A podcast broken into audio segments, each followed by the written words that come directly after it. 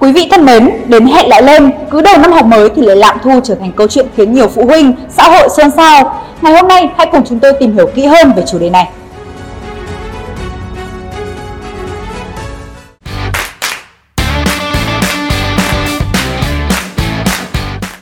Thực tế, sau những buổi họp phụ huynh, điều mà các bậc phụ huynh quan tâm nhất là các khoản thu từ nhà trường và từ ban đại diện cha mẹ học sinh. Hiện nay, Bộ Giáo dục và Đào tạo đã có quy định về kinh phí hoạt động của ban đại diện cha mẹ học sinh. Theo đó, việc thu chi kinh phí của ban đại diện cha mẹ học sinh phải bảo đảm nguyên tắc công khai, dân chủ. Bên cạnh đó, Thông tư 55 cũng quy định rõ về những khoản tiền mà ban đại diện cha mẹ học sinh được thu, bao gồm kinh phí hoạt động của ban đại diện cha mẹ học sinh lớp có được từ sự ủng hộ tự nguyện của cha mẹ học sinh và nguồn tài trợ hợp pháp khác cho ban đại diện cha mẹ học sinh lớp. Tuy nhiên, vẫn có những khoản đóng góp được đưa về phương án tự nguyện, vận động, đặt phụ huynh vào thế khó. Tại Nghệ An, vào đầu tháng 8 vừa qua, một sự việc khiến không ít người ngạc nhiên là hội phụ huynh lớp 1 tại một trường tiểu học ở thành phố Vinh đã bàn bạc đóng 300.000 đồng trên cháu để trợ giáo viên chủ nhiệm cho con chuẩn bị lên lớp 2.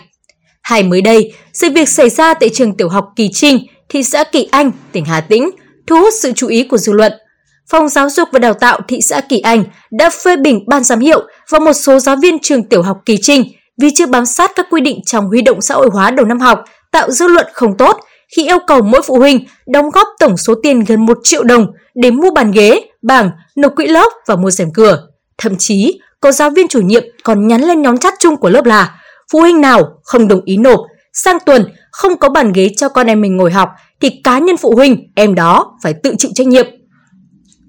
Một sự việc khác cũng khiến dư luận quan tâm khi một tài khoản mạng xã hội chia sẻ rằng nhà trường vận động cha mẹ học sinh đóng góp xây trạm biến áp bằng vốn xã hội hóa. Cô giáo thì nói là tùy tâm cha mẹ học sinh và không cao bằng số tiền cần đóng, nhưng cô lại đưa ra con số 26 triệu cần phải có đủ cho tổng số 37 em học sinh trong lớp. Chỉ cả em nuôi được đứa con đi học đã là cả một vấn đề kinh tế, mỗi năm học đến là cả trăm thứ tiền, khoản nào liên quan đến học tập thì vẫn có thể cố gắng được, nhưng cái khoản xây trạm biến áp này thật sự vô lý và nó nằm ngoài khả năng của chị gái em. Sau khi dư luận phản ánh về sự việc, Giám đốc Sở Giáo dục và Đào tạo Hải Phòng đã thành lập tổ công tác xác minh, kết quả cho thấy một số vấn đề như trường Trung học phổ thông Lê Trân đã tiến hành tiếp nhận tài trợ khi chưa được Sở Giáo dục và Đào tạo chấp thuận, phê duyệt kế hoạch, có biểu hiện cao bằng trong việc vận động tài trợ. Tổ công tác kiến nghị lãnh đạo Sở Chỉ đạo trường Trung học phổ thông Lê Trân dừng ngay việc triển khai thực hiện vận động tài trợ xây dựng trạm biến áp tại nhà trường, đồng thời hoàn trả hơn 631 triệu đồng đã huy động được từ phụ huynh và cán bộ, nhân viên nhà trường. Đưa ra ý kiến của mình về các khoản thu chi mà phụ huynh xoay sở khi con bước vào năm học mới, giáo sư tiến sĩ Phạm Tất Dông, nguyên phó trưởng ban tuyên giáo trung ương cho rằng ngành giáo dục nên có quy định rõ ràng về các khoản thu nhằm giảm áp lực cho phụ huynh. Ngay đầu năm học này, có nơi, có trường còn yêu cầu học sinh phải đóng tiền bàn ghế mới được học, trong khi quy định nhà nước đầu tư cơ sở vật chất, trả lương giáo viên cho hệ thống trường công lập để dạy học. Phụ huynh hiện đang phải gánh quá nhiều khoản phí, trong đó có sách giáo khoa giá cao, xây dựng trường lớp, mua điều hòa, máy chiếu, ăn bán chú, đồng phục. Cộng tất cả các khoản lại cho mỗi học sinh sẽ là khoản lớn cho phụ huynh. Với mức lương của cán bộ, công nhân viên chức hiện nay eo uột 5 đến 6 triệu đồng sẽ rất khó gánh các mức chi cho giáo dục. Theo Bộ trưởng Bộ Giáo dục và Đào tạo Nguyễn Kim Sơn, đối với các khoản thu khác ngoài học phí, Bộ Giáo dục và Đào tạo đã có nhiều chỉ đạo, hướng dẫn trước đó nhằm chống lạm thu đầu năm học mới. Mới nhất trong công văn gửi tới các sở giáo dục và đào tạo về việc triển khai một số hoạt động đầu năm học 2022-2023, Bộ Giáo dục và Đào tạo đã đề nghị các sở hướng dẫn các trường thực hiện đúng quy định về quản lý thu, chi tài chính, công khai các khoản thu, chi đầu năm học. Và hiện nay, những khoản nào nhà trường được thu, các khoản thu nhà trường được thu đầu năm học quy định tại một số văn bản khác nhau, cụ thể. Đầu tiên là tiền học phí. Đây là khoản thu do Hội đồng Nhân dân cấp tỉnh quy định mức học phí cụ thể hàng năm phù hợp với thực tế của các vùng trên địa bàn của mình. Tiếp đó là tiền bảo hiểm y tế học sinh. Mức thu mỗi em là 4,5% mức lương cơ sở, hiện nay là 67.050 đồng một tháng, nhưng được nhà nước hỗ trợ tối thiểu 30% mức đóng. Tiếp theo là tiền dạy thêm, học thêm trong nhà trường, theo Điều 7 Thông tư 17 năm 2012 của Bộ Giáo dục và Đào tạo, đây là khoản thu thỏa thuận giữa nhà trường và cha mẹ học sinh.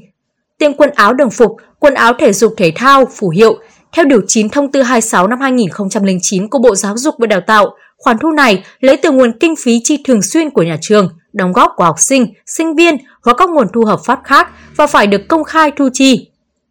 Tiền phục vụ bán chú, tiền ăn, chăm sóc bán chú, trang thiết bị phục vụ bán chú do từng tỉnh quy định. Tiền học 2 buổi trên ngày cũng do từng tỉnh quy định. Tiền học phẩm cho học sinh mầm non do từng tỉnh quy định. Tiền nước uống học sinh do từng tỉnh quy định. Về tiền viện trợ, quà, biếu, tặng, cho, theo thông tư 16 năm 2018 của Bộ Giáo dục và Đào tạo, nhà trường được vận động tiếp nhận các khoản tài trợ để mua sắm trang thiết bị, đồ dùng phục vụ dạy và học, thiết bị phục vụ nghiên cứu khoa học, cải tạo, sửa chữa, xây dựng các hạng mục công trình phục vụ hoạt động giáo dục tại cơ sở giáo dục và hỗ trợ hoạt động giáo dục, đào tạo và nghiên cứu khoa học trong cơ sở giáo dục. Đặc biệt, thông tư này nêu rõ không vận động tài trợ để chi trả, thù lao giảng dạy, các khoản chi liên quan trực tiếp cho cán bộ quản lý, giáo viên, giảng viên và nhân viên, các hoạt động an ninh, bảo vệ, thù lao trông coi phương tiện tham gia giao thông của học sinh, thù lao duy trì vệ sinh lớp học, vệ sinh trường, khen thưởng cán bộ quản lý, giáo viên, nhân viên, các chi phí hỗ trợ công tác quản lý của cơ sở giáo dục. Với những khoản nào ban phụ huynh không được phép quyên góp. Đó là các khoản ủng hộ không theo nguyên tắc tự nguyện, bảo vệ cơ sở vật chất của nhà trường, bảo vệ an ninh nhà trường, trông coi phương tiện tham gia giao thông của học sinh, vệ sinh lớp học, vệ sinh trường, khen thưởng cán bộ quản lý, giáo viên, nhân viên nhà trường, mua sắm máy móc, trang thiết bị, đồ dùng dạy học cho trường, lớp học hoặc cho cán bộ quản lý, giáo viên và nhân viên nhà trường, hỗ trợ công tác quản lý, tổ chức dạy học và các hoạt động giáo dục, sửa chữa nâng cấp, xây dựng mới các công trình của nhà trường. Để năm học mới không trở thành nỗi ám ảnh đối với phụ huynh, Bộ và các sở giáo dục cần kiểm tra chặt chẽ, rà soát toàn bộ các trường học, chấn chỉnh tình trạng lạm thu, vận động theo phương hướng tự nguyện để không xảy ra sai phạm trong công tác thu chi. Còn bây giờ, bản tin của chúng tôi xin được phép khép lại tại đây. Cảm ơn quý vị và các bạn đã quan tâm và theo dõi. Xin kính chào và hẹn gặp lại.